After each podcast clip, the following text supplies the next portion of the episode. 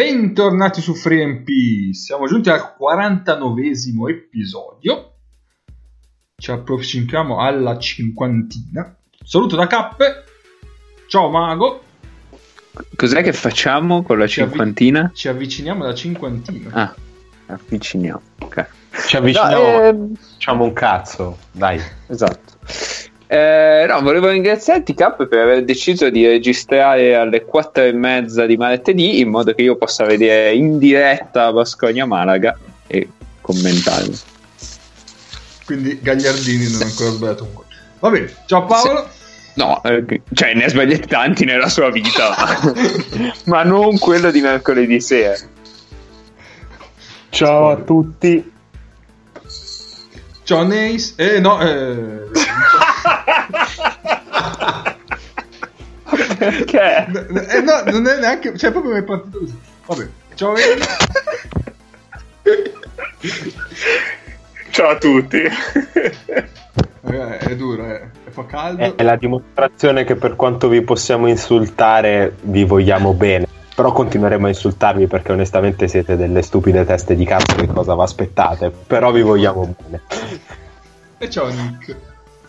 Ciao a tutti, buonasera. Ciao a Neis. Ciao Neis. Ciao capito. Siamo, siamo qui con Nace. Ciao detto a tutti i nostri ascoltatori stupide teste di cazzo? Sì. Ah, ok. Sì, ma possiamo omologare la puntata. Cioè... Sì, esatto. A posto. Sono a posto. Dopo due minuti possiamo già finirla qui volendo. Va Ottimo. bene. No, No, ma io- forse... io- Dimmi, Aspetta, dimmi. aspetta, prima di tutto io devo parlare di un grave danno che ha fatto questo paese allo sport migliore del mondo. Sentiamo. Perché hanno proibito ancora gli sport con contatto e quindi non può ripartire il futsal da quello che so. Purtroppo. e, quindi, e quindi la stagione di 3MP eh, terminerà probabilmente con la Sebe, ragazzi. Qua. Eh sì, eh sì. Probabilmente, sono questi- anzi, vi annunciamo già che settimana Dai, lanciamola. prossima, lanciamo già. Settimana prossima, cinquantesimo episodio, nonché finale di stagione della seconda stagione di FreeMP. Live ci gusteremo assieme la finale di ASB. E poi, Quindi, poi dopo la fine partita apriamo uno spazio domande dove ci potete chiedere di tutto e noi potremo, non rispondervi. Il Cosa tutto in attesa di mangiato? sapere se verremo rinnovati per la terza stagione. Da noi stessi. Esatto, esatto, eh, perché è possibile che muoiano alcuni personaggi, eh, come nelle Esatto. grandi serie, può essere. Che... Anche perché di solito, di solito nelle serie la seconda stagione, il finale della seconda stagione è quello che veramente Eh sì. s- eh, imposta il tono per le successive. Cioè il, Eh sì. è il punto più alto, ecco, mettiamolo Eh così. sì, potrebbe, potrebbe entrare Giannacopoulos nello streaming e sparare a qualcuno per dire. Eh, un tempo c'erano i suoni degli spari, so qua, però adesso non ci sono. Li ho tolti. Eh. A favore di una sigla che vado a mettere perché è importante. Oh, Allora è cretino il dottor Cane, che ci crede così tanto. Allora sono cretini i greci che intanto stanno comprando il format. non c'è FreeMP senza Ossi Ottake, quindi visto che la prossima puntata difficilmente lo potevo mettere, era giusto salutare Ossi Ottake oggi. E come lo salutiamo? Beh, la Grecia ci dona sempre notizie su cui parlare, quindi anche questa settimana. In particolare una- un personaggio ce le dona settimanalmente. Non dobbiamo Sì. neanche sforzarci di andarla a cercare il buon Giannacopoulos, come ovvio che sia, Scusate. dopo aver cercato in, cercato in tutti i modi di fare sparare su un bordello assurdo, alla fine rimane in Eurolega. Io lascerei Forse. Sirtaki. Beh, forse. Forse. Forse. Eh no, cioè, io finché non li vedo in campo l'anno prossimo, la prima giornata, Allora, que- questo, non sono questo sicuro è di un giusto nulla. eh. punto. Questo è un giusto punto. Però ha Cioè, fatto stanno scappando conti. tutti da Atene. Che poi stavano prendendo diamantidis, non so come è finita poi la storia. Ma, al ma lui sta vendendo comunque, giusto? Sì, lui, beh, eh, se l'offerta è ancora valida. Però a questo punto diventa un po' più allettante prendere il Panathinaikos, perché comunque rimane in Eurolega. Sì, però questo vorrebbe dire che cioè, se lui vende uno dei personaggi ricorrenti della seconda stagione di 3MP, eh, Muore. esce di scena drammaticamente. Diciamo che c'è un problema, eh. cioè, se non ho capito male, resta in Eurolega perché non hanno i soldi per pagare la clausola Esatto. d'uscita. Quindi, Esatto. cioè, comunque, Tu non pensa ai giocatori, Esatto. Beh, ma magari non- non è poco come tassa di uscita. Ma so che parlavano di 10 milioni, poi non so Eh, se Sì, verrà che poi sono pure da aggiungere i costi, costi legali, costi tutta una serie di cose, cioè non bastano 10 milioni. Ma Mhm. poi in realtà il discorso è un altro. Ma se il Panathinaikos lo comprasse Sardara, Trasferisce Torino, eh, in Grecia. Torino Torino non esiste. per fare la Virtus e poi finisce in Eurolega prima. E ragazzi, dopo veramente arrivano le truppe cammellate. Non incrociamo i flussi per cortesia. Davvero. Del- insultare con epiteti poco carini i propri ascoltatori, sì. Eh, Nominare il patron di al momento una squadra e mezzo di Serie A, no. Paolo, io te Buono. dico, la prossima è live. Quindi lì non ti puoi sfogare. Qua oggi sì, volendo. Posso ancora segnarmi i minuti. Eh, ma che? Ma non, ma non mi devo sfogare di niente. È un consiglio che vi do spassionato da persona che tende a prima parlare e poi attaccare il cervello quando si tratta di insultare. Sentite un consiglio. Ma anche perché, anche perché noi ci fermiamo il 30 giugno, ma il primo luglio gli studi legali sono ancora aperti, quindi... Eh, Eh sì. Vabbè, e quindi... Ma io, io attendo, a proposito di Salda, io attendo una grande domanda del... Cos'era la, la nuova Sardegna lì? Chi era che aveva fatto l'intervista a Pozzecco? Che chieda a Salda se il cognome del compratore è Caltagirone, come il nome del, del marito di, di eh, mi viene Patti Bravo, non è Patti Bravo. no, vabbè, Pamela ok. Prati. Pamela Pe. Mi veniva anche Ivana Spagno, non fa niente, ok. Quindi io spero che lo stesso giornalista d'assalto che ha fatto la domanda a, a Pozzecco faccia la domanda anche, anche a Salda. eh, Perché... speriamo, lo vergogna. sapremo, non si sa. Comunque abbiamo iniziato da 10 minuti e già c'è un, una fri- un livello di frizzante nell'aria che è incredibile. Eh sì, sì. E beh, ma quando vedo giocare Polonare è un po' così, eh, un po'. Ne brividi lungo la schiena. mi pervade la frizzantezza. Salutiamo Polonaro, ovviamente. Sì, anche se lui non saluta me, ma questo- questa è un'altra questione. Beh, dopo que- adesso, visto che è recente l'ha, ri- l'ha riscoperto, nella puntata 19, sì, sì. l'hai salutato in, mo- in malo modo, quindi secondo me è per quello che non ti saluta. No, vabbè, lì, eh, cioè, mi ricordo ancora quel- quella roba che aveva fatto lì, che mi aveva portato fuori dalla grazia del Signore. Ma oggi forse si redimerà, Mago, oggi martedì eh, 23 giugno. Vedremo. Quindi registreremo due volte di martedì, cioè Esatto, oggi esatto, esatto. e il 30. Chiaro. Ah, la live sarà alle 8, giusto? La partita inizia alle 8. Sì. Così. Quindi ci sentirete mangiare due anni. Ceniamo, ceniamo insieme tutti quanti. Esatto, sì, Metaforicamente, con eh, giusto distanziamento sociale, perché eh, noi siamo All'ultima Lombardia. no, però. Paolo, vuoi consigliare delle birre da associare alla live di, di martedì prossimo ai nostri ascoltatori? Basta siano tante. Sì, anche perché c'è il rischio che in finale ci sia una squadra di Pesic, quindi Infatti, in effetti... Paolo, Paolo, vuoi consigliare delle birre? Sì, 15. esatto. Eh, ma non il numero, Paolo, il nome.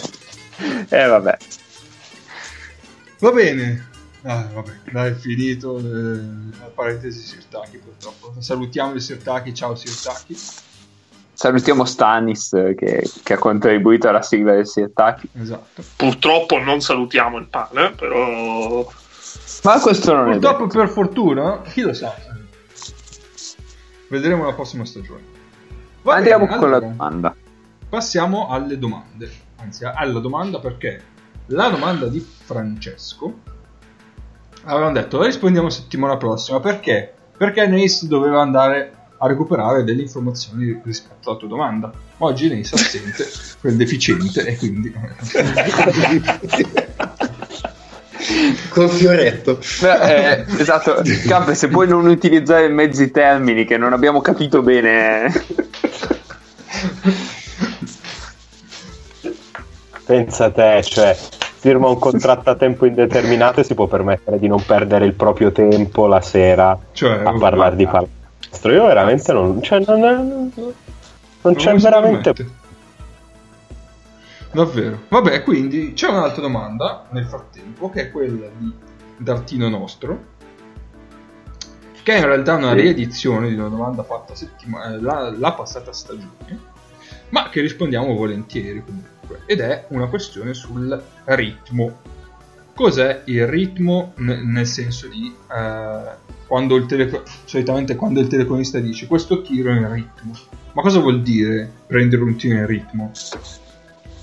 Paolo. Allora. No, no, vai, cioè, vai, ho, stavolta ho la, risponde ho la premessa. Ho la Va bene, premessa. bene, bene. La, la premessa è un, un mito da sfatare, come Mythbusters, eh, e cioè non è vero che i neri hanno il ritmo del- nel sangue, perché se guardate Diop non tira mai il ritmo una volta, quindi è la dimostrazione che non è vera. Adesso prego Paolo, questo era il mio contributo alla risposta. Allora, dopo questo, diciamo, eh, lu- eh, White for Black di Lu- Esatto, Luca, sfida un luogo, sfa- sfida, sfata un luogo comune. Ma svito anche un luogo comune. eh.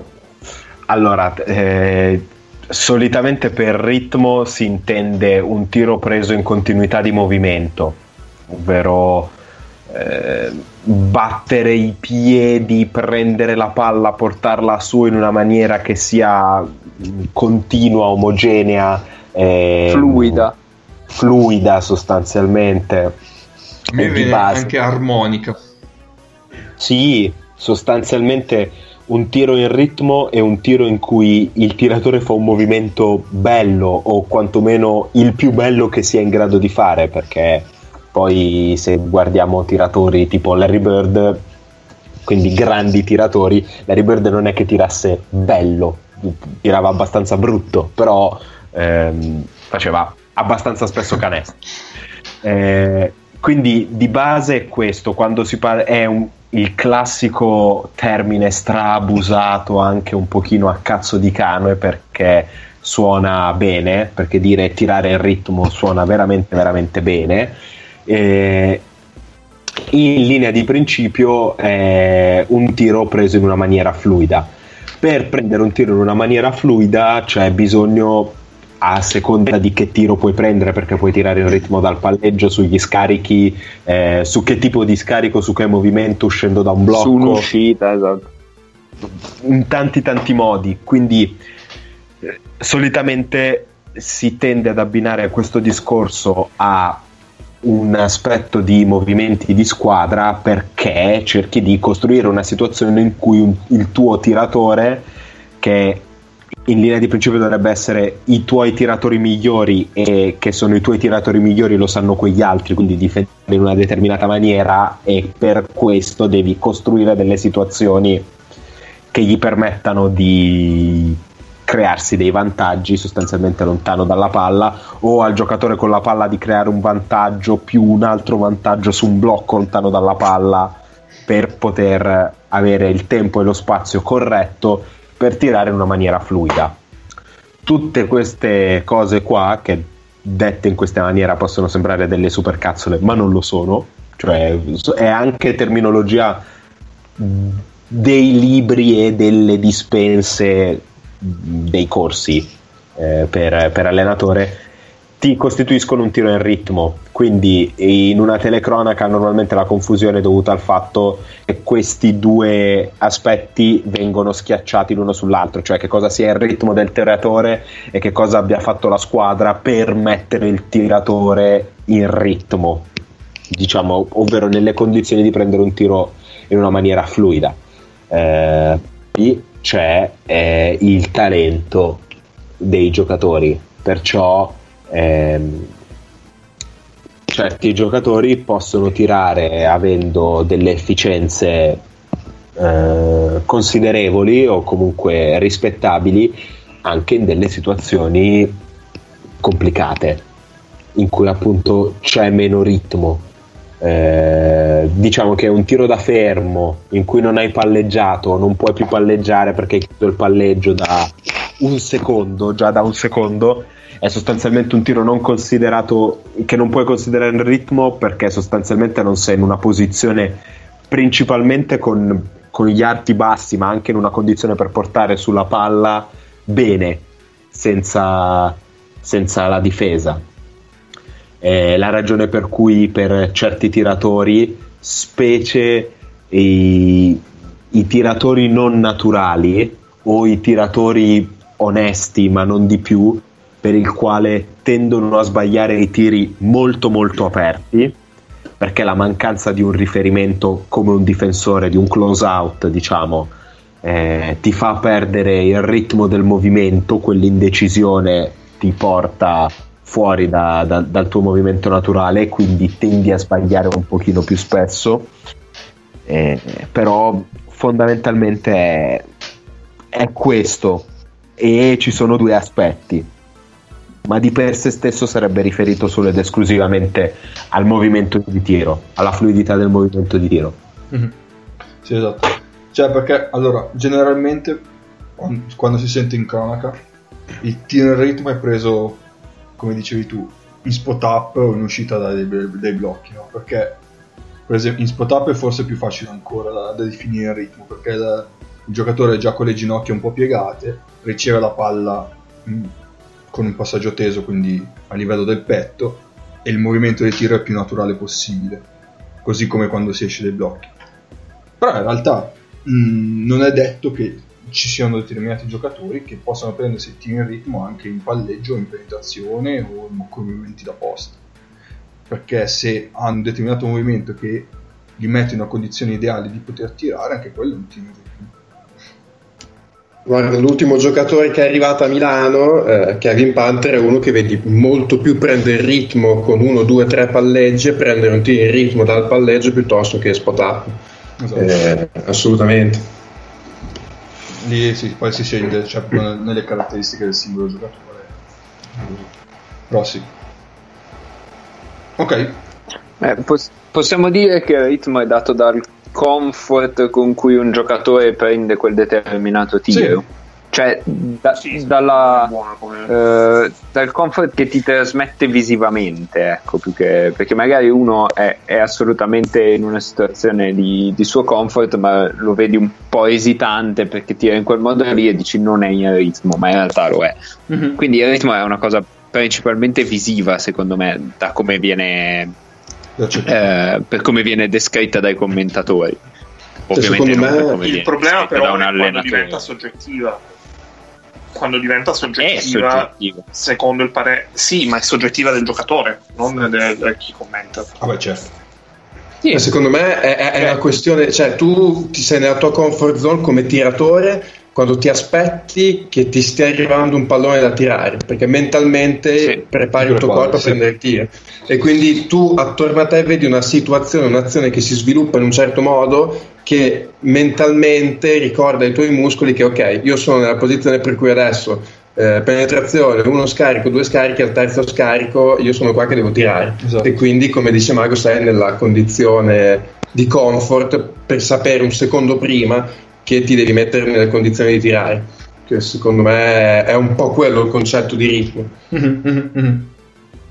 Sì, i- per i tiratori forti, ehm, sostanzialmente i tiratori di, di altissimo livello e che sanno di saper fare quella, cioè di essere esperti in quel fondamentale lì, eh, hanno la tendenza a, come si suol dire, preparare il tiro prima.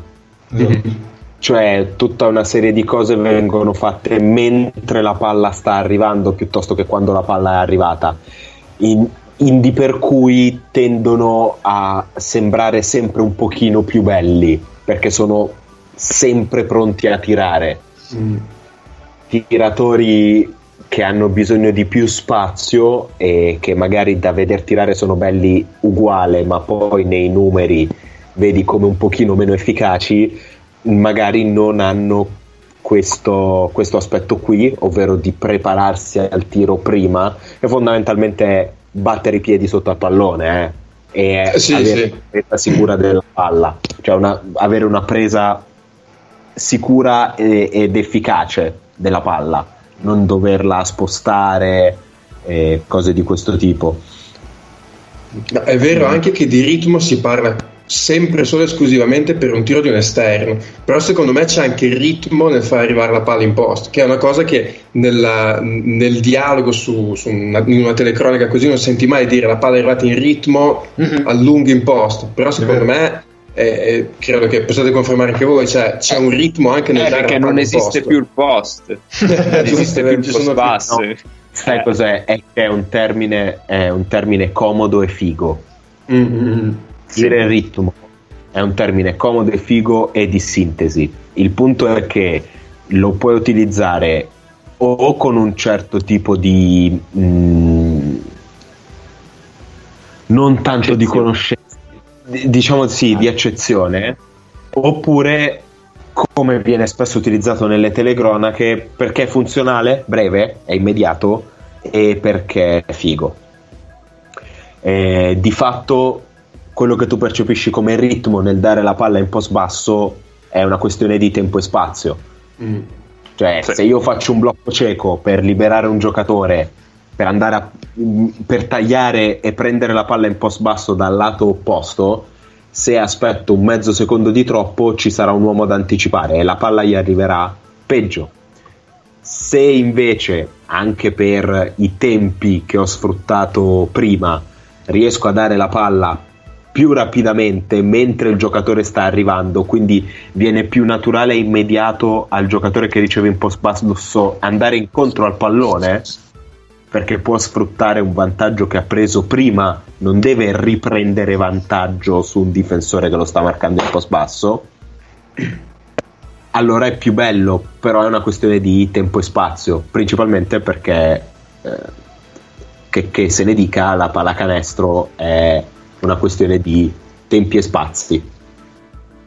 Non fine, ma, Ma quasi. diciamo, fi- diciamo fine. Sì, in realtà il ritmo in post basso è quando la palla arriva esattamente alla fine del taglio.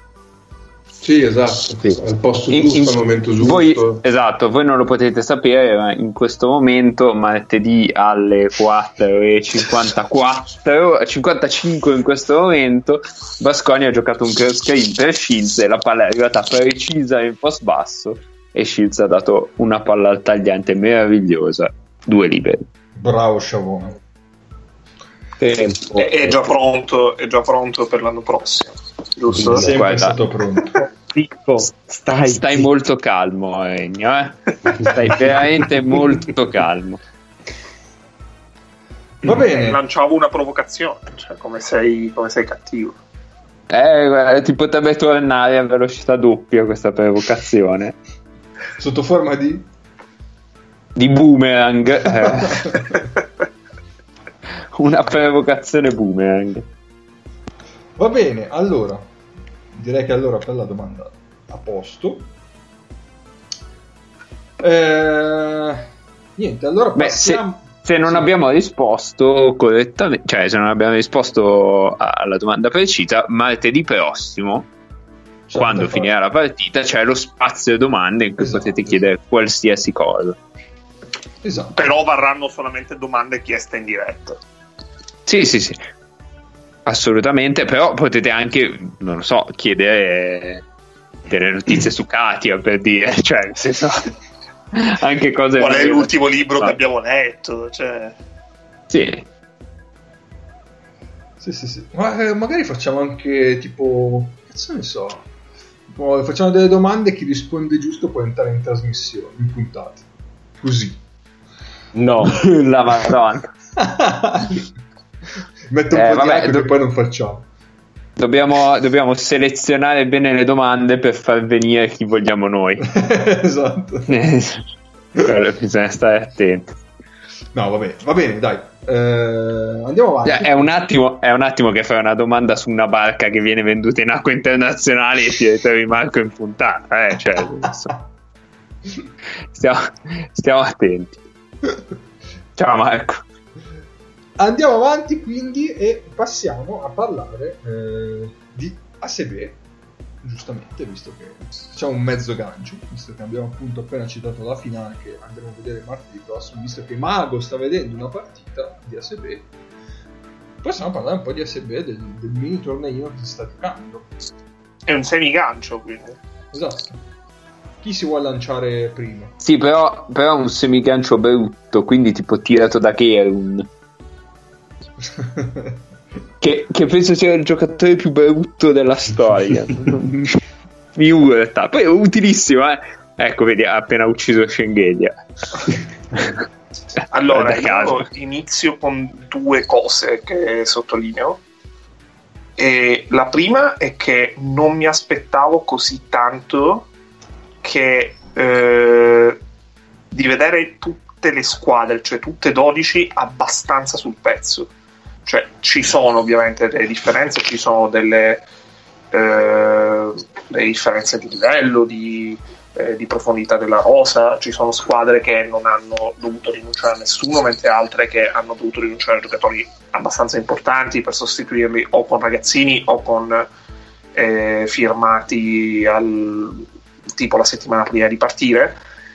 E però mh, per essere squadre comunque ferme eh, due mesi interi che hanno ripreso ad allenarsi a maggio ma con tante ristrettezze dal punto di vista sanitario.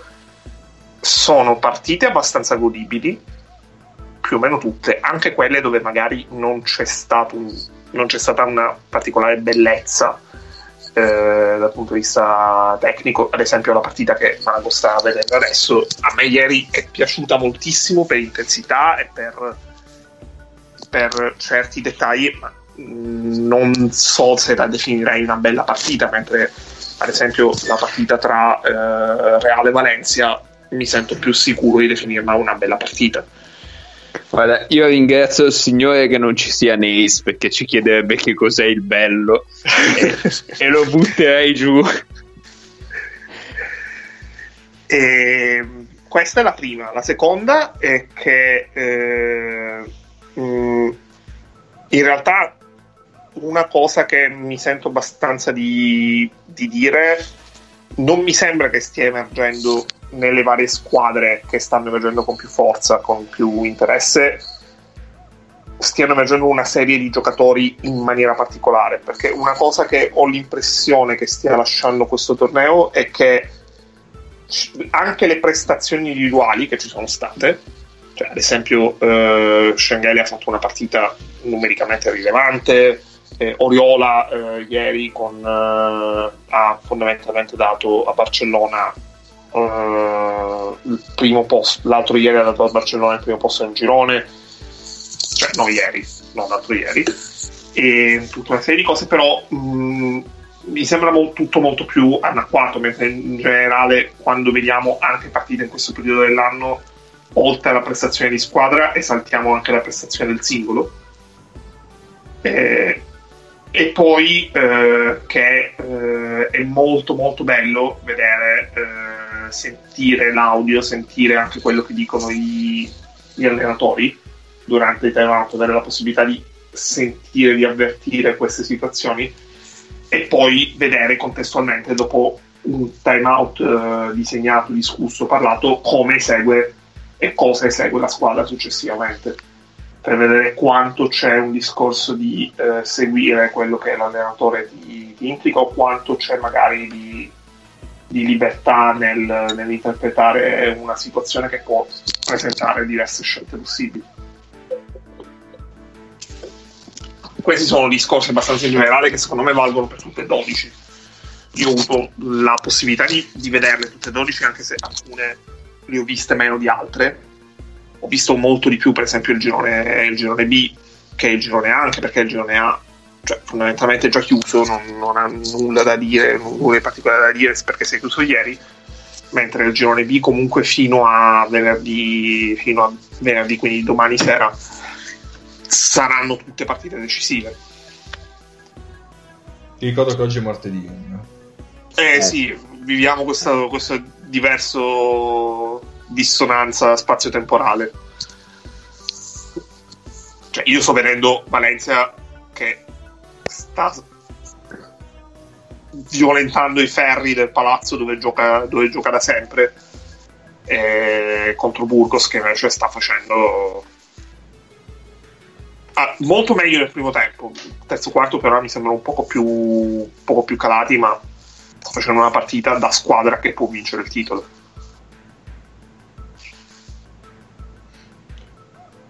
Mago, che mi dici del Bascone? Ma eh, no, appunto, io ho visto, cioè sto recuperando, ora, sto guardando in diretta ora il Basconia perché nei prossimi due giorni non riuscirò a vederlo. ehm, fino a mercoledì sera di sicuro non riuscirò a vedere una partita del Basconia. Ehm, ma eh, cosa, cosa posso dire? È bello rivedere Granger, è bello rivedere il quintetto Granger-Vildosa perché mm, dà una dimensione totalmente diversa alla squadra, cioè due, due portatori di palla che possono entrambi giocare off e giocare on e, e soprattutto possono tirare giocando off, che è una cosa non secondaria quando si parla di Basconia. E, mm, ma dal punto di vista tattico eh, c'è una cosa interessante contro la zona di adesso ovviamente non mi ricordo contro chi era probabilmente Bilbao è possibile abbiamo giocato contro Bilbao non lo so ho rimosso tutto pare, no? vabbè sì eh, comunque Bil- se era Bilbao ehm, sì sì era la prima partita So- Perché sono preparatissimo visto, su questa quindi- cosa. Ehm, è stato mh, secondo me carino vedere come si evolveva l'attacco alla zona di Basconia man mano che passava il tempo e Basconia capiva come, come attaccarlo. Cioè, inizialmente con questi blocchi del lungo in mezzo fra, fra i due della prima linea della 2-3 di Bilbao mh, si cavava fuori poco, anche perché la palla negli angoli, soprattutto quando la porta Henry, non è che arrivi coi tempi proprio precisi. Invece, quando Schengelia veniva a ricevere in lunetta, quindi faceva lo stesso tipo di taglio, ma rimaneva due metri più dentro e costringeva il centrale ad alzarsi, si aprivano dei- delle voragini alle spalle del centrale, quindi con un Dragic o uno Shields che tagliano, Schengelia ha dato via due o tre palloni incredibili. E, e la possibilità di giocare in alto-basso, quindi se giochi in alto-basso eh, da- dalla lunetta diciamo a, a sotto il canestro con l'altro lungo è chiaro che uno dei due dietro della linea dietro deve scalare su- sul lungo e quindi si liberano spazi in angolo. E anche per i tiri. E- e il- niente l'evoluzione dell'attacco di Bascani è stato carino da vedere. Poi appunto non ho visto molte altre partite. E invece, chi mi può raccontare dell'unico asse play pivot esistente in Europa? Beh, allora aspetta, l'unico asse play pivot al momento è Tyler Kane. è Tyler Kane il Infatti- pivot. Infatti stavo pensando a Vitali Kane e dicevo non mi risultava che giocasse in ASB. Eh, o sì. meglio Vitali, Vitali ci ha giocato in ASB però non, non parliamo de- di anni passati cioè non andiamo così tanto indietro nel tempo va bene che Oppure non quel Vitali. Esatto. No, vabbè, se aveva qualcuno, perché io ho solo letto di una prestazione clamorosa di Cook e Borussis.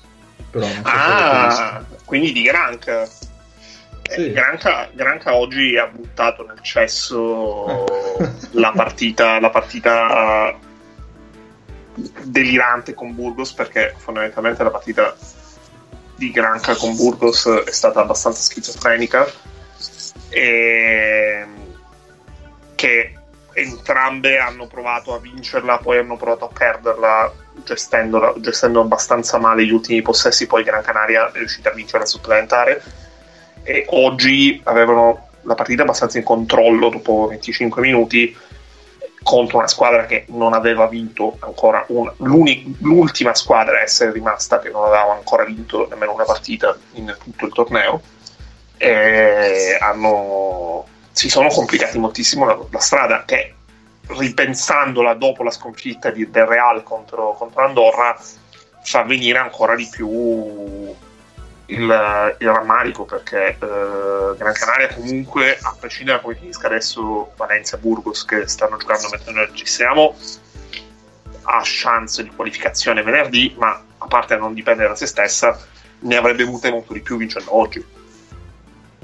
E come squadra eh, a me Cook e Borussia sono sembrati abbastanza in forma entrambi oltre a Costello che, che forse eh, il giocatore più di impatto è stato il giocatore più di impatto eh, anche fuori dai soliti noti Mm? Scusami, ma co- io Costello eh, l'ho visto, non lo so, a Avellino me lo ricordavo boh, con 10 kg in più, non lo so, mi è sembrato molto più slim rispetto a quando giocava Avellino, forse me lo ricordo male di Avellino, eh, però la Sì, prima ma partita con Real dove da ha fatto un primo capito- tempo fuori di testa, tra da l'altro. quello che ho capito hanno fatto un lavoro fisico per evitare che avesse gli stessi problemi di infortuni che ha avuto, che ha avuto ad Avellino l'anno scorso Ok, è vero, perché poi l'anno scorso Avellino.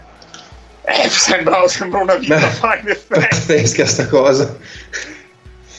e, e quello che secondo me anche e si è visto anche nella partita con Burgos eh, è un po' molto fuori i giri è Harper. Harper con Burgos si sta scostando abbastanza la sconfitta. In generale non ha giocato non sta giocando un buon torneo.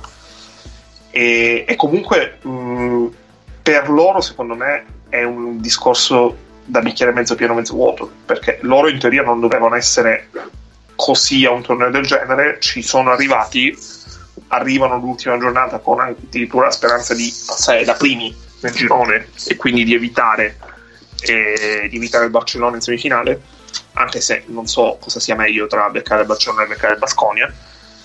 E, Beh, Basconia, che... E, e così possono diciamo potrebbero rivalutare completamente una stagione che per mille motivi è stata complicata sapendo che l'anno prossimo comunque torneranno a giocare in Europa perché saranno in Eurocup È un gancio? no no no anche perché stiamo parlando di SB non, non credo che volessimo parlare pure di Coppa Europea Non lo so, non lo so, sembrava un gancio. No, Nick, hai visto qualcosa tu un po'? Altro? Eh, Sì, io ho visto, le- ho visto tutte le partite di Burgos, che adesso al di là del, del- un po' del suicidio con, eh, con, con Gran Canaria, mi ha fatto una, una gran bella impressione. Cioè, mi sembrano molto in ritmo, hanno i tre esterni dietro e mh, Fittipaldo, Bassas e Benite che stanno giocando alla grande. Eh, no, come si chiama? Yasiel Rivera, Yasiel, giusto? Che c'è con i Sì, capelli sì. blu, che è uno spettacolo. Sembra un giocatore di basket di buon livello anche Apic, che ha fatto due- due- un pa- almeno un paio di partite davvero buone. E con Real, vabbè, hanno preso una giornata dove hanno fatto forse qualche canestro in più di quello che è la loro abitudine da tre punti e si sono un po' spianati la strada, però obiettivamente hanno giocato bene, cioè li hanno messi veramente in croce e appunto eh, Fittipaldo, Bassas e Benita hanno giocato, hanno giocato veramente molto bene. Sotto comunque hanno Lima che comunque gli dà anche un riferimento sotto canestro. Aguilar entra, gli gioca, gli gioca 10-15 minuti dove mette un paio di triple. Insomma, sono una squadra che mi sembra, mi sembra in ritmo e poi ecco, mi stavo scordando quello che poi in realtà le partite che ho visto io, due su tre le ha fatte vincere McFadden. Eh, nella prima è entrato, se non sbaglio, dopo aver giocato poco nel primo tempo, eh, ha giocato molto nel secondo tempo e mi pare con Saragozza gli ha un po' vinto la partita. Con Real ha fatto un partitone. Eh, a un certo punto non sapeva più, do- do- Yul non sapeva più da dove prenderlo. Eh, mi sembrano veramente in ritmo. Tra l'altro, adesso sono anche avanti bene contro Valencia. E Saranno sono- avanti domani, mercoledì. saranno avanti, no? Esatto, in questo momento siamo proiettati nel futuro, ovviamente. E, e sono belli da vedere, cioè giocano proprio bene. In questo momento è proprio una squadra che è piacevole da vedere. Poi, vabbè, in difesa mh, non sempre sul pezzo, però per adesso hanno fatto dei, dei 90, quindi vanno poi bene loro. con Granca gliel'ha perso però pure McFadden Ah, eh, ma infatti, ha fatto senso, un po' di errori eh, dalla lunetta abbastanza pesanti.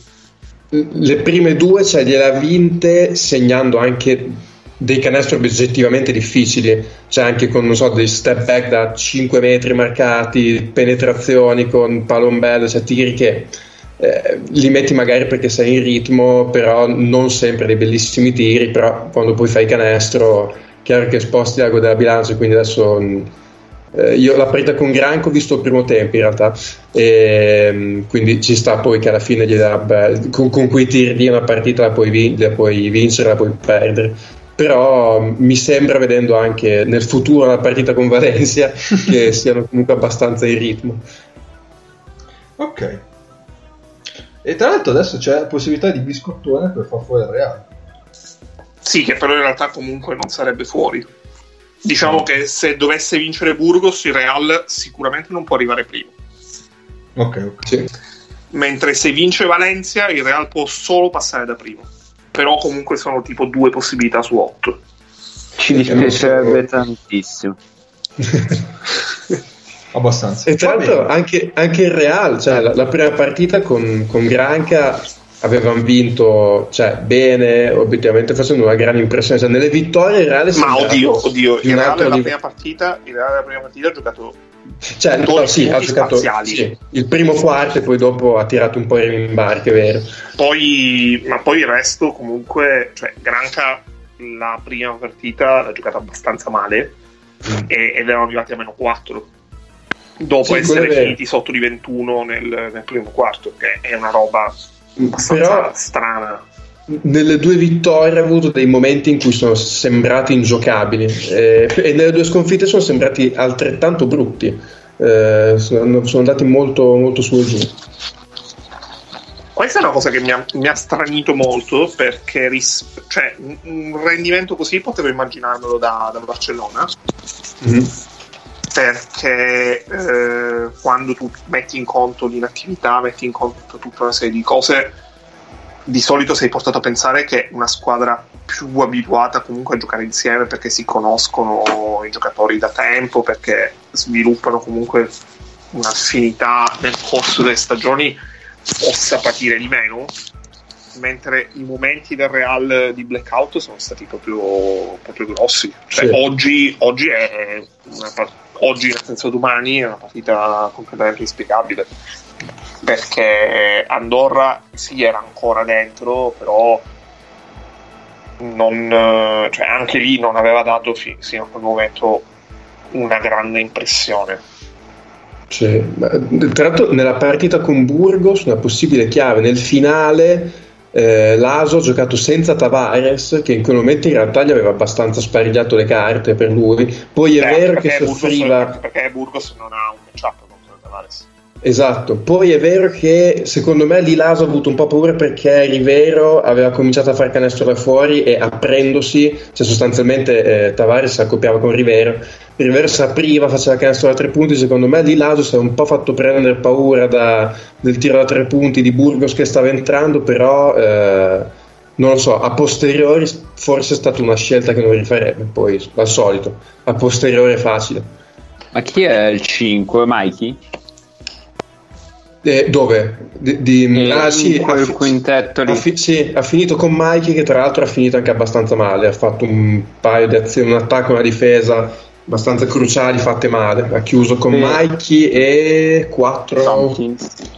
non vorrei dire fosse Randolph, forse ha chiuso con Ah, Randolph e Mikey. Ecco, Mikey Eh, mi è sembrato un perché- giocatore abbastanza con la testa fuori.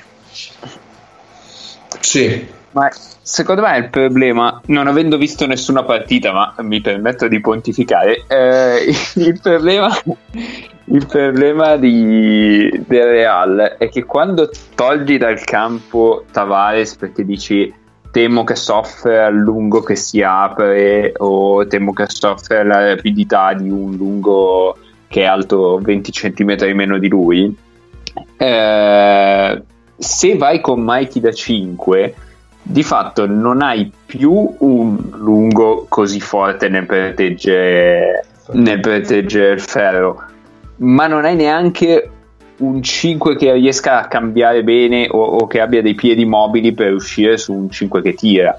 Cioè, nel senso, Mikey sarà 15 cm meno di Tavares, però non è così tanto più mobile. Quindi rischia di essere un po' una via di mezzo. Un conto è se giochi con Tompkins da 5, allora dici vabbè, ok, contro, contro uno che fa pick and pop, Tompkins è molto meglio, cioè è molto più rapido di piedi, può uscire a contestare il tiro e non rischiare di, di fare dei falli del cazzo, eccetera.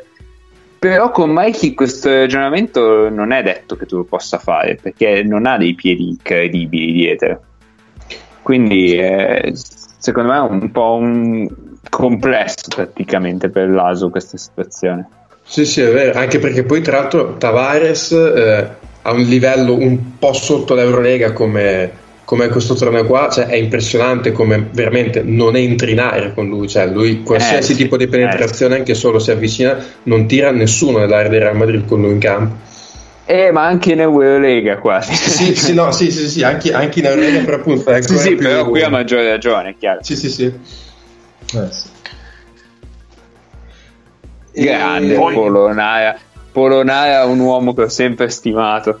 No, che ma- Hai visto il canestro del pareggio? No. No, no, no, no, vabbè, quello è merito suo fino a un certo punto. Eh, diciamo. infatti ti, ti vorrei chiedere un commento sulla difesa di Malaga su quel canestro perché è stato da solo sotto canestro tipo 5 secondi e poi alla fine ha detto vabbè senti gliela do e, e farà anche canestro Vabbè, Lucchino dà via una palla pazzesca perché dà via una palla rasoterra che però inspiegabilmente arriva ad altezza vita del- di, di Polonara. però su quel Eh. roll lì ce l'aveva aperto due secondi prima quel passaggio lì cioè prima di darglielo fa un palleggio lo ra- mm, carica il passaggio nel frattempo i due esterni di Malaga stanno sempre là sugli angoli a lasciare Polonare sotto libero sotto canestro Guarda, vado giusto a rivederlo perché l'ho solo visto in diretta, quindi vi faccio, vi faccio il commento in, in differita di vabbè, un 15 minuti rispetto a quando è successo.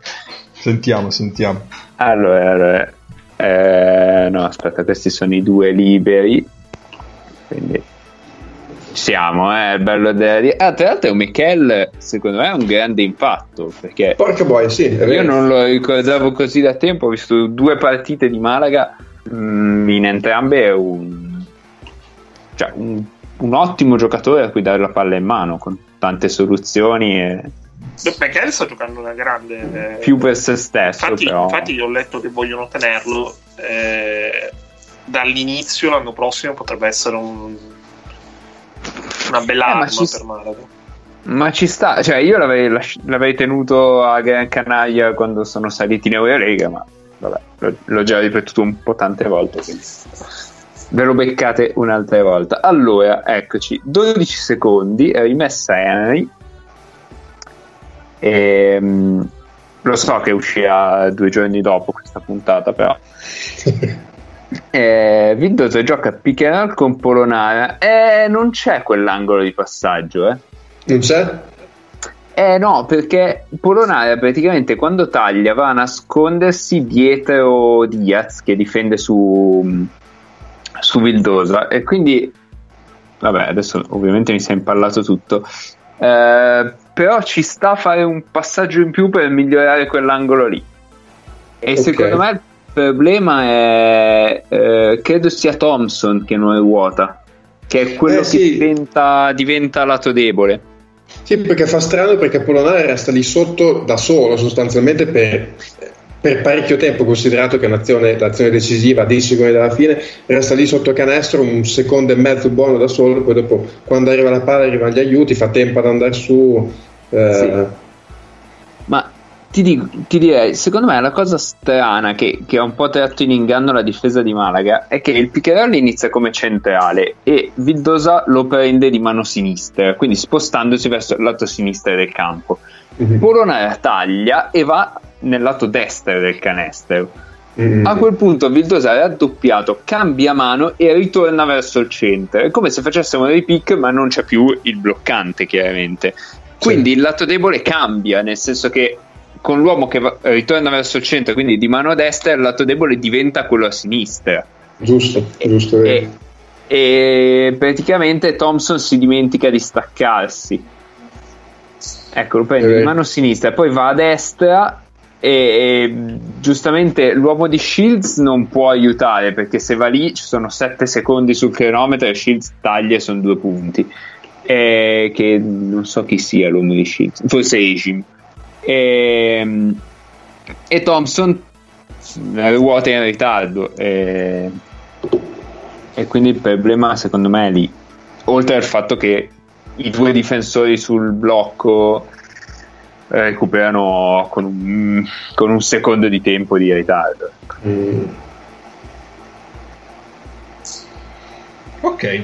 Adesso torno live a vedere il finale. Poi una, una cosa che eh, sottolineare, il discorso che facevo prima per gli per gli allenatori, che è interessante da seguire, è anche interessante provare a capire perché ci sono delle situazioni, penso ad esempio alle due rimesse eh, a fine eh, regolamentari, a fine supplementari della partita che sta avendo Mago, di, delle due rimesse disegnate da Casimiro che si sono risolte in due attacchi molto molto brutti per Malaga. E, e poi alla gestione di Katsikaris eh, soprattutto in Gran Burgos perché eh, Gran Canaria era avanti di 10 palla in mano a 4 minuti alla fine e si è andati a supplementare che è una cosa che rivedendo la partita tu capisci anche che mh, forse leggere una situazione di difficoltà con qualche minuto di anticipo avrebbe portato a a uno sviluppo diverso. E, e quindi è, è interessante avere questa possibilità perché devo dire che arricchisce veramente quella che è la, la comprensione e la visione del gioco. Al di là del fatto che queste partite te le godi anche di più perché è da tre mesi che, che non abbiamo pallacanestro dal vivo. Beh, eh, guarda, sull'ultima rimessa, cioè su- sull'ultimo attacco disegnato da Malaga, ti rispondo dicendo che eh, Parli di quello che è regolamentare. disegnato, no, no, quello, quello dei supplementari, Ok? disegnato da Casimiro per Malaga. eh, cioè lui chiama timeout con 25 secondi sul cronometro. E un conto è se hai una rimessa da disegnare con 5 secondi, in cui puoi veramente disegnare cosa succede, e un conto completamente diverso è se hai 24 secondi da giocare. Cioè, se hai No, 24 questo certo. secondi, Infatti, se hai infatti- 24 secondi tu puoi dire andiamo a giocare questo pick and roll qui, però poi quello che fanno i giocatori lo fanno diciamo leggendo la difesa e lì Brizuela fa due letture del cazzo e quindi vengono due tiri da 8 metri ma, Ma non- infatti la cosa, la cosa veramente brutta è quella a fine regolamentari, perché lì è proprio, c'è, proprio, c'è stata proprio la possibilità di, di discuterne. Nella quella fine supplementari fino a un certo punto, perché c'è stato comunque il tiro libero, ma tiro libero di Polonara, però non, non l'hai potuta veramente fermare. Ecco. Beh, sì, cioè lui chiama timeout con rimessa dal fondo, quindi mm, cioè, veramente puoi dire cosa vuoi andare a giocare a fine, alla fine, cioè puoi dire la situazione che vuoi andare a giocare, ma come giocarla non, puoi occhio dal, futuro, occhio dal futuro, perché dal futuro, intervengo dal futuro, Valencia è a meno 5. Mancano 7 minuti alla fine. E per come si è messa a un certo punto la partita, è già un successo essere a questo punto. Va bene. Adesso mi vado a vedere quella fine regolamentari così... Comunque, scusate, questa cosa de- del futuro è un gancio secondo me perfetto che chiude meravigliosamente il cerchio con gli osservatori di Fringe di cui si parlava nel- all'inizio della prima serie. Ricordo male che c'era un giocatore olandese o ceco No. che era. No, No, no, no, era? è, è il, Giocatore- ehm, il massaggiatore di Basconia. È il Vedi? capo, capo fisioterapista di Basconia che, che ho potuto vedere da vicino, quindi vi assicuro che esiste ed è uguale agli osservatori di Fringe. Però, Infatti- Nick, mettendola così, fai pensare alla gente veramente che il nostro Sirius finale martedì prossimo e non il season. Eh, che, vabbè, ma dobbiamo ancora parlare con la, con la produzione qua per sapere eh, se pagano gli stipendi di aprile e se ci rinnovano per la terza stagione. Eh, chissà se pagano. Diciamo, diciamo che i soldi degli account premium non si sono ancora visti, quindi questo Eh. podcast è in bilico per colpa vostra principalmente. Poi Principalmente qua abbiamo, sì, sì, sì. abbiamo venduto tutto ai greci qua a macello. Eh sì. Abbiamo chiesto anche noi 25 milioni, ancora non sono stati bonificati. Poi vediamo. Vediamo. Quindi abbiamo, abbiamo venduto il podcast ai greci, quindi ci sarà un Trien Delta con Seb che, che conduce e non so, de- dei loschi figuri intorno che non conosciamo. Che fanno free MP quando succedono le cose in Italia. Clamorosi. Esatto, sì. Come sempre. Per pizza, Tipo- ovviamente. Esatto. Cioè. Eh, ci siamo con la rimessa a 13 secondi e 1 dalla fine. Analizziamo questa rimessa. Oggi, eh sì, rivediamo la schiacciata sbagliata da Eshim, un po' di panchina con Wacinski o ehm, Giannini. Siete sic- voi siete sicuri che sia la mossa giusta su Michele. In tutte queste sue cose non gli ultimi 13 secondi dico il futuro l'osservatore di Strange Vabbè, ma è Potremmo tutto. commentare tipo Rivero che ha messo dal futuro una, una, una gran tripla per spezzare il momento di, di Valencia. Che no perché questa cosa qua mi puzza, mi puzza di Shutter Island no? Eh, per chi non avesse per chi non avesse visto Shutter Island spoilero quindi però se non avete visto Shutter Island onestamente tutti gli insulti Sono cazzi vostri. Eh, è un problema vostro. È un problema vostro, io non so che, che cosa fare nelle vostre inutili vite. Ehm, sostanzialmente in cui noi stiamo facendo tutto questo no, per aiutare Mago a venire a, a patti con i propri disturbi. Però io vi vorrei ricordare che non finisce bene Shutter Island, quindi so quanto sia utile, ditemi voi. Ma visto che parliamo di situazioni un po' paradossali, come, com'è la vostra esperienza con, nel vedere il basket senza pubblico? Cioè, è molto straniante. Io sinceramente un po' mi sono abituato, non ci faccio neanche più così tanto caso. Mm, onestamente non, eh, non, eh, non ho sentito nulla di particolare. Cioè, sin dalla prima partita che ho visto, eh, sia di Bundesliga che di, di ASB, non ho avuto veramente delle sensazioni. Cioè, non mi è sembrato né strano né, né normale forse incide anche l'avere ricor- ricordarmi tante partite da un lato tante partite viste a Palermo dove eh, al palazzetto c'era meno gente di quella che c'è a Valencia in questo momento perché eh, comunque c'è della gente che è lì per, per lavorare sulla partita e se tu sommi queste persone fai più persone dentro, dentro la fonteta di quante ne vedi a, a volte in certe partite basket palermitano. E sia perché il livello comunque è un livello che tu ti puoi immaginare anche senza anche con la presenza di un pubblico cioè non, non vedi eh, delle situazioni che dici e magari se ci fosse stato quel migliaio abbondante di tifosi urlanti eh, non, non, non sarebbe andata a finire così. Secondo me incide molto anche il fatto che si sta giocando in un'arena che uno non ci è familiare perché eh, la vediamo sì nelle partite di Eurolega ma non è un campo che siamo abituati a vedere in generale cioè, secondo me, se, ve- se vedi queste partite giocate eh, al- alla Stark Arena di Belgrado o le vedi a Oaxaca, Mhm. hai tutta un'altra sensazione. E, e due, mh, è anche perché è un basket che non è, che non è proprio nostro nostro. Cioè, che, Eh, che seguivamo da primo di inter- Sì, seguivamo da prima di interesse, però non è quello che è, con cui ci affor- raffrontiamo quotidianamente, a parte ovviamente il dottor Maghini. No, io dicevo parlo per te perché io sono abituato a giocare senza pubblico. Ah, no, no, io parlavo, no, mi riferivo, mi riferivo alla serie, non a non avere pubblico. Tranquillo. Ehm, comunque io ci sono, posso, posso fare il commento azione per azione come il 15.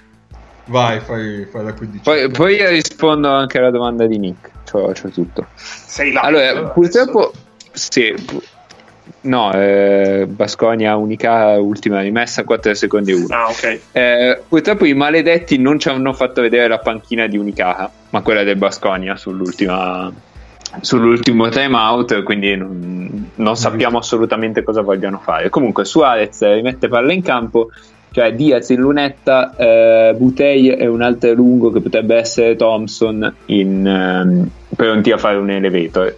Ma adesso vediamo cosa succede. Invece esce dal nulla Wocinski. Oddio. No, vabbè, non è una bella rimessa, perché? Cioè, fanno arrivare la palla, fanno tre tagli e, e alla fine eh, Diaz blocca per il lungo che scende e sale a ricevere in punta. E da lì si gioca un uno contro uno con del vantaggio, poi perde palla, però non, non mi sembra, cioè penso che volesse arrivare lì più o meno.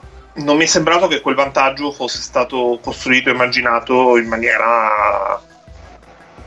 Cioè, mi aspettavo comunque una- la costruzione di un qualcosa più, di più sicuro, di più comodo per certi versi, che è un termine brutto per spiegare quello che intendo.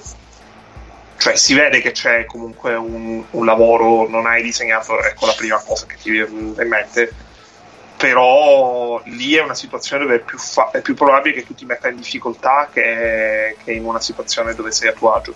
Tanto mh, abbiamo una partita nel domani, quindi Eh, potremmo che anche Shields- passare a commentare quella.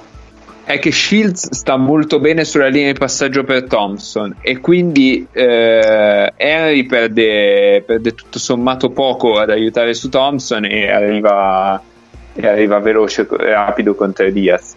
Eh, secondo me la- l'idea principale era dare palla dentro a Thompson, solo che Shields, che è quello che marca la rimessa, si stacca proprio su quella linea di passaggio lì e quindi sono in due contro di lui.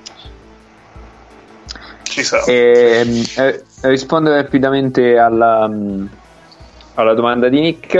Eh, non me ne frega veramente niente del fatto che non ci sia, che non ci sia pubblico perché cioè, per me è un miracolo vedere la pallacanestro che ci sia o non ci sia pubblico a me non cambia nulla poi mi rendo conto che, ai giocatori, che per i giocatori può cambiare ma, ma io vedo cioè, interessa quello che vedo in campo e non quello che, che vedo fuori quindi Esatto, a me nel cioè, senso, più- è, è- è molto meglio che ci sia. No, finisco. È molto meglio che Sì. ci sia una partita in campo e nessuno sugli spalti che non che gli spalti siano pieni, ma non ci sia nulla in campo da vedere.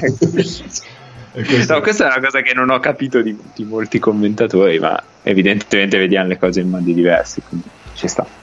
No, a me più che mi interesserebbe sapere più del, del classico è strano giocare a- a senza pubblico dei giocatori, qualche indicazione più precisa, ma vabbè, cioè, sarebbe bello sentire opinioni più approfondite sul fatto che manchi il pubblico come, come lo percepiscono, però in realtà a me non mi fa né caldo né freddo. Bravo, Ca. Bravo. Cioè, magari mi farebbe caldo freddo se ci fosse una squadra. Mi sentirei magari meno, meno partecipe, però. Mm. Ah, beh. Cioè, tanto Ah, no, ecco. capita, quindi ah, Eh, un'altra cosa che vo- vorrei, cioè che mi piacerebbe vedere, ma purtroppo credo che non la vedremo, è eh, Brindisi eh, a porte chiuse. Perché secondo me dalla telecamera di Brindisi non si vedono gli spalti e quindi nessuno si accorgerebbe della cosa. e potremmo- potrebbero anche spostare la telecamera a quel punto. Eh, non lo so, sai. Chi può dirlo? Chi può dirlo? Va bene. Una, eh, una cosa che mi incuriosirebbe molto sarebbe eventualmente l'anno prossimo eh, coprire eh, come stampa, come cronaca, una partita a porte chiuse. Perché vederla dal vivo, secondo me, eh, ti dà Vabbè, sì, un aspetto sta- molto sta più straniante. Molto Sì, più sì, straniante infatti- di quanto non te lo dia a guardare in, tele- in televisione. Ma infatti ti dico, ci sta che per i giocatori sia, sia una cosa strana, ma per te che la guardi da casa, cioè, non cap- tutti questi che dicono il basket non può essere a porte chiuse, cioè, ringrazio che ci sia. Sì, su, su questo sono molto d'accordo. Certo. Oh, se, poi che volete adesso- vivere, se poi volete vivere delle partite praticamente a porte chiuse, parafrasando un po' quella che è l'esperienza di Ennio, descritta molto bene, però in modo diverso, andate a vedervi una partita del campionato Under 18, visto e considerato che il 90% della gente che blatera di pallacanestro su, su, su Twitter principalmente mh, parlando dell'importanza de- de- del basket giovanile e quant'altro non ha guardato mai un cazzo in vita propria di basket giovanile non è tanto una- guardatevi una partita di under 18 però non alle finali nazionali durante l'anno. E Cioè, ma, ma anche alle finali nazionali, basta che non veda la finale, poi Sì, i quarti. Vabbè, ma poi non è che si giocano sempre a Palazzo Lombardia le partite di finale nazionali. no, no, infatti Eh, però lì molto ce, ne alcune, ce ne sono alcune che riescono a, a sembrare con poco pubblico in palazzetti in cui gli spalti non, fattivamente non ci sono Mm. È comunque vero, a me eh, vedendo le partite tra Spagna e Germania più di una volta è venuto in mente il clima che c'è nei tornei giovanili, nei tornei under 18, under 20 dove magari giocano le finali, le fasi nazionali nei, nei palazzi dello sport dove non c'è nessuno, il clima è quello lì effettivamente molto, molto azzeccato come, come paragone. addirittura eh, a Milano un anno mi guardavo le partite del settore giovanile perché mi passavo il tempo e, ved- e trovavo più pubblico nelle partite under 15 e under 16 rispetto alle partite dell'under 18 perché sti stronzi di under 18 ovviamente eh, o- hanno la macchina o hanno il motorino o si organizzano da soli perché sono grandi invece quantomeno gli under 16 e gli under 15 li, li dovevano portare Esatto. a- al palazzetto i genitori poi quelli dell'under 18 girano di più quindi l'altra squadra viene col pulmino orga- eh, trasferta organizzata dalla società non c'è pubblico da- da- in trasferta. E quindi veramente 10 persone in degli spalti che ne possono contenere ma 50 e quindi se- si sembrava pochi lo stesso. Certo che se, se Burgos dovesse essere buttata fuori da una tripla di Dornecamp, cioè, veramente- cioè, cu- qualcuno lì dentro deve aver fatto qualcosa di male in una vita precedente. Perché Beh, è, sono- è- è il karma, è il karma che punisce Pennaroia dopo, dopo che si è Dopo preso a... Sassari. Esatto, bravo. Eh sì. Ah, ricordiamo che qualcuno ha avuto il coraggio di dire che Sassari fosse uscita contro nessuno sì, contro una squadra, mamma mia, vabbè. Mm, Vabbè, perché la gente, c'è gente che ha iniziato a guardare la Sebe settimana scorsa. Eh. Eh, E E- for- per- e cioè, perché è obbligato. Forse, esatto. Ma, ma esatto, ma, ma non sarebbe grave. Il problema è che si sputano sentenze su questa, su questa cosa, cioè su questa conoscenza, a partire da questa conoscenza. Ecco. Vabbè, ma è prassi giornaliera. eh. Esatto. Detto, detto da un podcast che non ha mai sputato sentenze su nessuno. Ma ci mancherebbe. no, no, Esatto. no. McFadden mi sta già sui coglioni. noi lo facciamo in continuazione di sputare sentenze, però lo sappiamo, cioè non è che... Esatto. almeno, almeno, ci per- cioè, almeno lo facciamo di cose che abbiamo visto. Poi magari non abbiamo capito un cazzo, però Però lo diciamo, cioè, insultiamo noi stessi tanto quanto insultiamo gli altri. Ah, di più, di più. Esatto. Direi, direi di più. Mi metto nei panni di Nace e dico di più. Sì, sì, nel caso di lei. Eh, McFadden, guardate che queste robe qua da psicolabile, secondo me, le potrebbe fare anche in Eurolega. Cioè, 15 sì. minuti. Tra i 10 e Assolutamente. 15 minuti in Eurolega, McFadden è un bel mal di testa. Mi starebbe molto antipatico ugualmente, ma sì. Ah no, non è un giocatore che ti può stare simpatico. McFadden è, è un pazzo furioso. Ma visto che parliamo di Eurolega, andiamo fino alla fine con la partita di. Ah, siamo tornati al mercoledì sera, non ho capito. Sì, sì, siamo eh, Ok. mercoledì sera. Però cioè, perché siamo in Germania.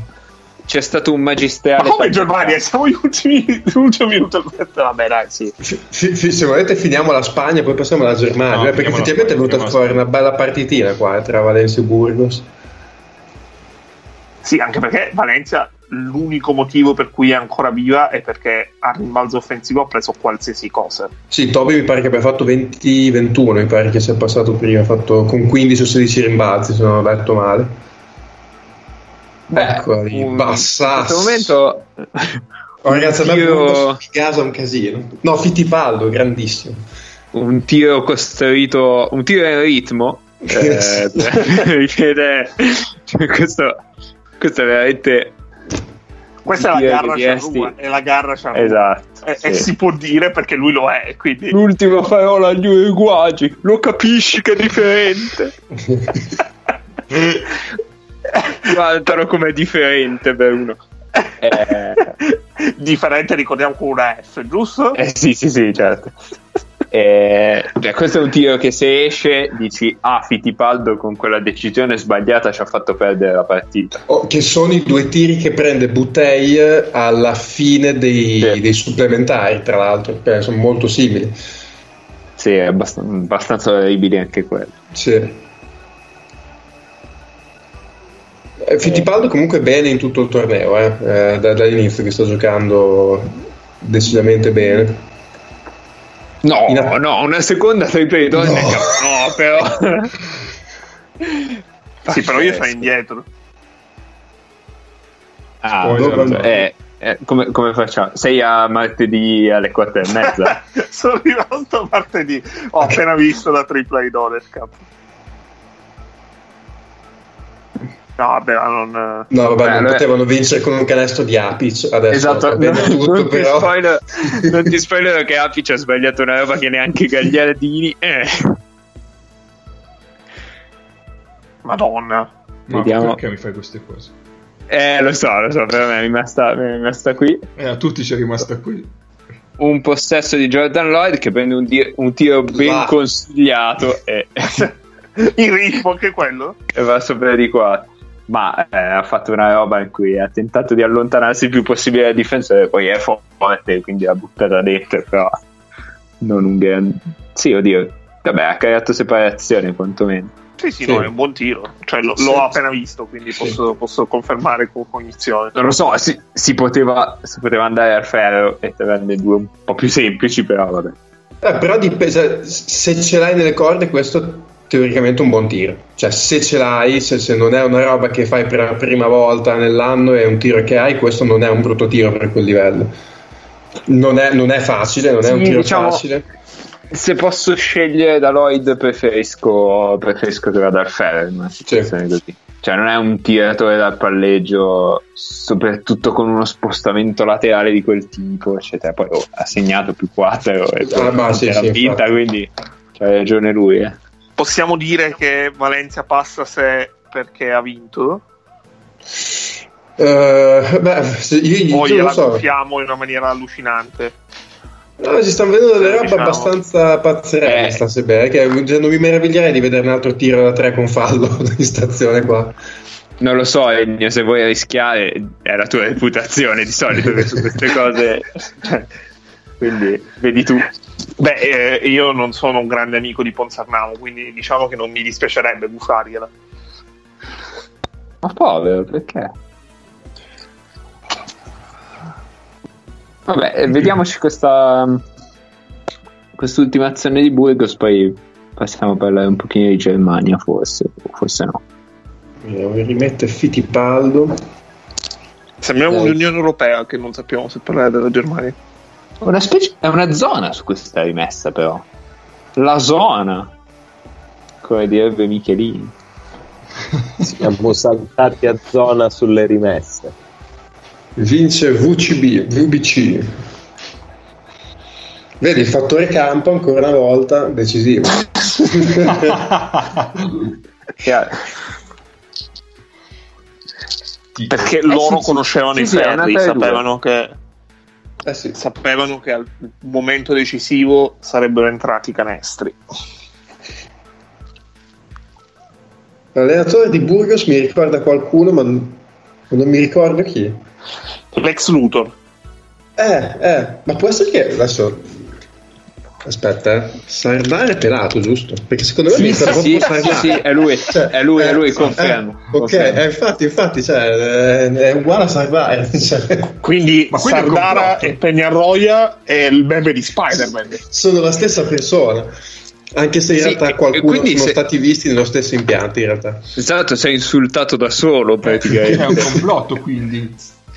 Quindi Penaroia aumentare si insulta da solo con un complicato sistema di Sassari e Torini. No, aspetta, che que- eh, ho segnato un titolo, ma questo è il titolo. Questo potrebbe essere il titolo. eh, Sardar si insulta da solo. No, è, Pena- è Penaroia. Penaroia, Penaroia.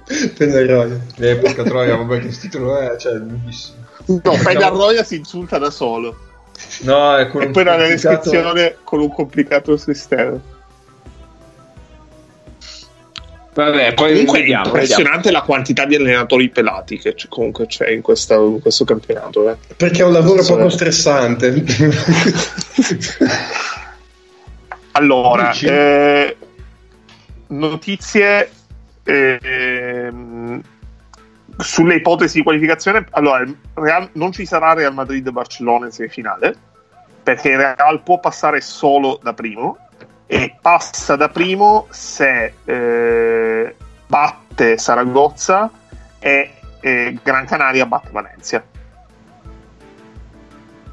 Quindi, eh, ok. Quindi Saragozza faccia sto miracolo. Ok, benissimo.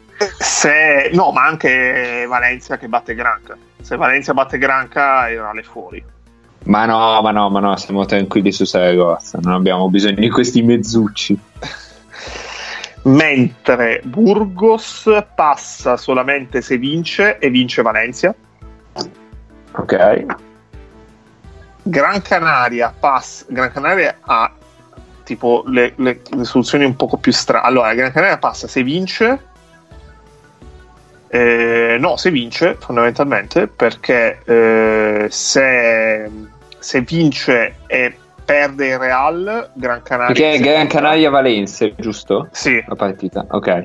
se vince perde il Real e Gran Canaria è seconda se vince è no se vince è vince il Real Gran Canaria è seconda se vince perde il Real Gran Canaria è è, è prima e passa Valencia anche perdendo Ok. quindi Valencia potrebbe passare anche perdendo cioè proprio siamo alla grande può passare anche Andorra, quindi possono passare tutte e cinque. Andorra deve vincere e sperare che vinca, che vinca Valencia. E Possono... Andorra eliminerebbe il Real. Ok. E ricordiamo che è come Monte Carlo, eh, la curva il pendantino di Monte Carlo, quindi possono passare massimo in due contemporaneamente, però. Esatto. Perché se no, se passano tutte e cinque, poi esce la safety car e, e sono cazzi. Eh. Eh, ma Nick, parlaci della Bundesliga. Ah, la Bundesliga. La Bundesliga siamo già alla finale, abbiamo le finaliste. C'è, c'è diamo- l'Alba. Sì. Allora, cosa diavolo ha combinato il Bayern? È la domanda che, che volevo fare, che ti fa l'ascoltatore Luca da Milano. Milano Infatti, Nord, appunto, specifichiamo. Una, fina- una finalista l'Alba di Berlino, l'altra non è il Bayern di Monaco perché il Bayern di Monaco è andato fuori con, con la squadra più in palla in assoluto, direi, di- del torneo che è l'U Duisburg. E, secondo me il Bayern, adesso di- ti faccio un paragone forte, per certi versi in queste due settimane mi ha ricordato un po' Milano, nel senso una squadra con due o tre califfi veri, perché comunque almeno a sto livello qua Bartel... Una Milano con più birra. sì. Però è è più birra da smaltire perché non faranno l'October Anche, anche, quest'anno. sì, Ecco, ehm, che, ha- che però ha pagato un po' di... non so, mi sono sembrati piatti fisicamente. Poi eh, è vero che sono andati fuori contro Ludwigsburg, che è stata, che è probabilmente la squadra più esuberante fisicamente dall'altro punto di vista, perché Ludwigsburg è- ha, ha questi 3-4 americani, eh, Knight, Wimbush e, mm, e l'altro chi è? Ehm, insomma, l'altro che non è Wheeler Bub, che sono tre eh, fullback praticamente. Sono Beh, il prossimo giocatore della Virtus. è giusto. Zalin Smith, esatto, Zalin Smith, che sono tre fullback, praticamente sono grossissimi, fisicissimi, atleticissimi. Tra l'altro hanno praticamente quattro giocatori, l'altro con Wheeler Bub che praticamente mh, possono portare su palla tutti e quattro a turno, forse Wimbush un po' meno, però a turno possono portare su palla un po' tutti quanti, quindi hanno questo sistema di gioco molto particolare, sono molto aggressivi fisicamente, sono in grandissima fiducia. Il Bayern dall'altra parte tutte le volte che c'è stato da, da decidere la partita nelle due partite con Ludwigsburg è stato un po' piatto e, e gli sono saltati un po' al collo eh, e è andati parziali decisivi eh, la Io ho una differenza- domanda, Sì. Nick. Ma quindi se, se il Bayern è Milano, Ludwigsburg è Sassari? Ludwigsburg, eh, eh, oddio, sì, cioè, ha un, eh, un impianto di gioco diverso, molto, molto meno incentrato sul buttare la palla sotto, però da un certo punto di vista sì, cioè, è una squadra molto energetica come, come era una squadra molto energia Sassari. Eh, da un certo punto di vista sì. Eh, secondo me il Bayern ha pagato un po' quello, cioè perché ti dava l'impressione di essere una squadra più forte, che aveva più qualità, però ci sono stati alcuni giocatori che li hanno un po' pagati, cioè per dire io mi aspettavo che le Sort in queste due settimane non dico dominasse facesse un po' quello che voleva, però teoricamente aveva cioè è un giocatore che per questo tipo di livello ha tutto quello che servirebbe per dominare e nella serie con Ludwigsburg gli, cioè, gli sono passati sulla testa. C'è stata in gara 1 o in gara 2 adesso non mi ricordo che il lungo il 4 di, di Ludwigsburg Brase che è bellissimo questo baffone fantastico gli ha fatto non so 12 punti nei primi 10 minuti che è stato in campo. Eh, si sono fatti passare sopra un po' a livello di intensità che eh, secondo me è stata una cosa che è contata molto in questo tipo di, di competizione. Cioè, secondo me in Germania rispetto alla SB, anche per le assenze, si è visto un po' di più la differenza di, di condizione e di preparazione di alcune squadre. Ehm, poi mi pare dicessimo anche che Ludwigsburg insieme all'Alba erano le due squadre che arrivavano quasi al completo. Forse da quel punto di vista non è un caso che siano loro due le finaliste, perché comunque al Bayern mancavano comunque eh, Monroe e Jedovic, che sono due assenze che comunque si sono viste. Ehm, detto questo, comunque cioè, nel Bayern cose interessanti ce ne sono state. Per dire, per me ha giocato molto bene tutte e due le settimane TJ Bray, mi è piaciuto molto. Eh, aveva cominciato fuori dalle rotazioni Flaccadori, che poi invece ha finito abbastanza bene con questa particolarità che ha spostato il tiro da sinistra a destra. Però mh, inizialmente mi ricordo la prima partita, addirittura mi pare abbia fatto Ne e invece ha finito nella serie con Ludwigsburg, che ha giocato insomma anche abbastanza bene. E, e invece dall'altra parte eh, è arrivata in finale l'Alba che ha spazzato via un po' tutti quanti. Mm, per quanto Ludwigsburg è in fiducia, eh, l'Alba mi sembra la squadra strafavorita, cioè fino adesso veramente è l'unica squadra che eh, ha, ha avuto delle partite dove ha vinto di 30-40 punti, eh, sia ai quarti che in semifinale ha vinto gara 1 di so, 30 punti, 40, poi ha vinto mi pare di 40 con Göttingen eh, i quarti e con Oldenburg di 30 gara 1 e, e quindi poi dopo la gara di ritorno sostanzialmente è stata, è stata inutile. E loro sono, mi sembrano, sul pezzo fisicamente, sono al completo, giocano in fiducia, fanno anche tanto pressing a tutto campo. Eh, spingendo anche sulle difficoltà fisiche che hanno le altre, le altre squadre, poi sono più lunghi, hanno più talento, eh, sono arrivati in finale, non dico passeggiando, però comunque mh, abbastanza facilmente, li vedo abbastanza favoriti. Poi, appunto, Ludwigsburg è una squadra particolare. Ha Wheeler Bebb, che è un giocatore bellissimo da vedere. E secondo me è uno che il prossimo anno potrebbe anche andare diretto in Eurolega. E, È una finale interessante. Eh, detto che appunto l'Alba secondo me ha qualcosa in più, però Ludwigsburg se dovesse riuscire a ribaltarla non mi sorprenderei. Eh, ricordiamo le date della finale. Giocano dunque venerdì l'andata e domenica il ritorno. Esatto. Sì, esatto, esatto. Ehm, Ulm invece che è uscito in semifinale contro contro Ludwigsburg in una serie che è stata bella, bella da vedere perché anche Ulm eh, con diciamo, dei concetti un po' diversi rispetto a Ludwigsburg, però anche eh, loro sono una squadra divertente da vedere, abbastanza spostata sugli esterni, ha messo molto del gioco in mano a Harvey, eh, Archie Goodwin che aveva iniziato abbastanza maluccio Uh, ha, ha, giocato invece abbastanza bene nel, in semifinale, anche se è un giocatore che mh, mm, ci sono dei momenti in cui sembra completamente fuori dal contesto, poi improvvisamente fa 5 minuti dove domina. Eh, hanno preso, avevano pareggiato la partita d'andata e poi hanno preso un parziale che li, ha, che li ha zoppati all'inizio dell'ultimo quarto della gara di ritorno, che anche lì erano ancora pari. Sono andati sotto di 7-8 punti, dopo non sono più riusciti a recuperare, però considerato che gli mancava eh, Killian Hayes che comunque avevano cambiato abbastanza la struttura della squadra rispetto a quella che avevano avuto durante l'anno perché eh, avevano dentro Zetkowski, Klepais, tra l'altro che ha giocato abbastanza bene nel corso delle due settimane.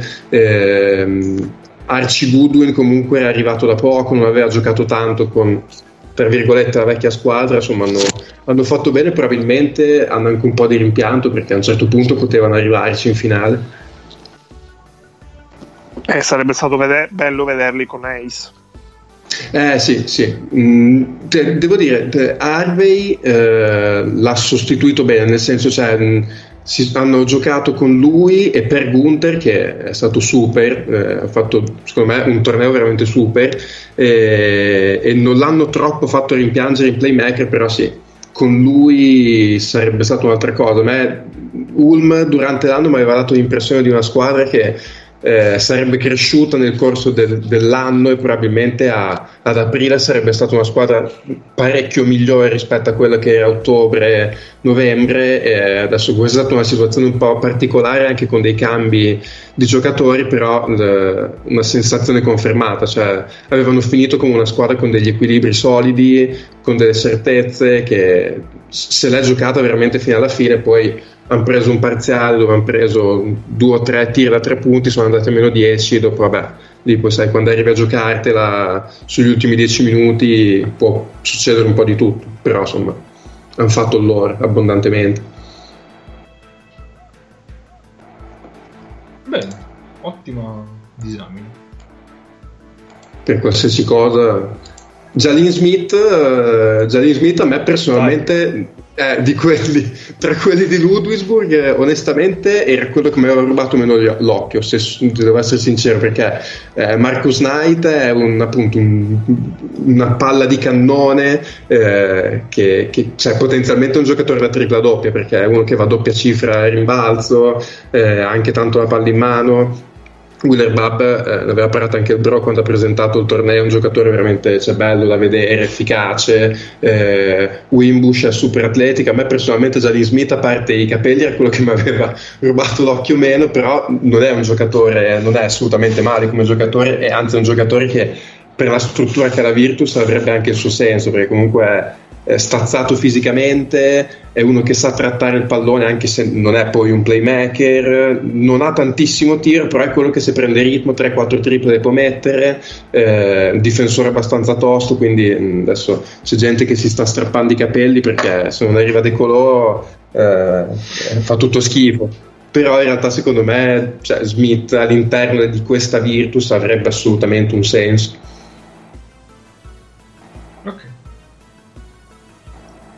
curatevi, curatevi, bravo. Possibilmente che vi possa fare delle prescrizioni e vi dia delle pilloline di quelle, di quelle serie. Eh, ma poi adesso con, con, con Obradovic che ha dato le dimissioni la situazione non è più controllabile. Ma scusa, ah, Obradovic, allenatore della Virtus 21-22 sai Nick, vero? Non lo so, a me sembra difficile perché Ma... hanno puntato talmente tanto su Giorgevic e hanno messo talmente tanti Che però non ha contratto. Sì, quello è vero, quello ci sta, vabbè che sarebbe una cosa meravigliosa. Soffiato Eh, da eh, Milano perché ricordiamo- decide di fare solo il presidente. Eh, ricordiamo che, Vai, che nel 22 la panchina di Varese sarà libera perché Attilio Caia allenerà la nazionale. anche se ha, anche se ha Oh, yeah. contratto, però vabbè. Ovviamente. Ah, quindi dici che allena la nazionale allenando. Può essere, può essere. Ci può per stare. l'europeo dici sì e dopo Eh. devi capire che il suo profilo eh, internazionale l'anno prossimo allenando Luis Scola salirà Chiaro, a gran, chiaro. gran livello Io ci credo, Caia 2022. E l'altra cosa non me la ricordo più. È una cazzata. Make la Italy great again. Ve- vedo- Esatto. Ve lo dico io dove va Obradovic. Quest'anno le, le Panathinaikos farà schifo. Giannakopoulos vende, la nuova dirigenza Ah. lo prende per rilanciare tutto. ah pensavo Ah, che no, lo compra Obradovic un paio di le cose Esatto, esatto. Anche, anche. Anche, Eh, anche. potenzialmente però Bradovic dov'è che potrebbe andare a sto punto? Ma adesso No, non quest'esta- so. quest'anno da nessuna parte l'anno prossimo è impossibile secondo me è impossibile dirlo perché Certo che metti che magari l'Efes dice vogliamo fare il passo ulteriore Ataman non è quello giusto Ah, sarebbe, sarebbe bellissimo la guerra civile a Istanbul però Con Ataman che va a Anche- Fener. Oddio, già la fanno già. Ci sta anche che non ci abbia più vo- cioè che a un certo punto non ne possa più, eh. Eh, eh, bisogna capire se dopo quest'anno sabbatico che si vuole prendere se vorrà un Eh, profilo per secondo me. vincere subito o un profilo per eh, ragionare su tre anni Secondo Perché me se lui vuole ragionare valuterà. su tre anni se vuole ragionare su tre anni cioè potenzialmente tutte le squadre in questo momento sono su- in Eurolega che non hanno fatto la Final Four negli ultimi quattro anni sono tutte ovvero tipo 13 su 18 e, e ne puoi aggiungere anche un 3-4 che in questo momento sono in Eurocup e che potrebbero ragionevolmente essere in Eurolega nel 2022 Ah, ecco cosa volevo dire. Che se vi strappate i capelli perché non arriva De Colò, poi rischiate di diventare tutti allenatori della SB. Quindi state attenti. Vabbè che anche il nostro è pelato. Eh, sì, però è un attimo che ma lui se è li strappa perché, tipo. non arriva per- perché non arriva De Colò eh. Cioè, lui gli avrebbe i capelli È così, ma, eh, ma una cosa, um, Repes ha già firmato a Pesaro. Sì sì sì sì, sì. No, perché Sì. c'è Pesaro è passato che doveva sparire, che adesso sta firmando, e quindi già annunciato già annunciato eh, Ah, certo. ok. Con già annunciato col video più bello di tutti i tempi Esatto. eh, Pesaro. Tra l'altro a me piaceva pure eh, due nuche, entrambe con pochi capelli, ma ai capelli.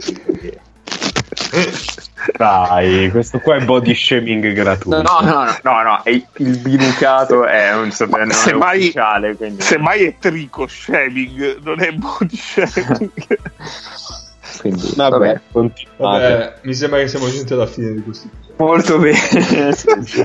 Anche alla fine punto Siamo... Cosa Stiamo cominciando a sbottonarci la giacca. Dobbiamo salutare... ricordate esatto ricordate ai vostri avvocati di ascoltarci lunedì cioè ma- martedì sera. No, ascoltateci lunedì così siamo al sicuro. Esatto.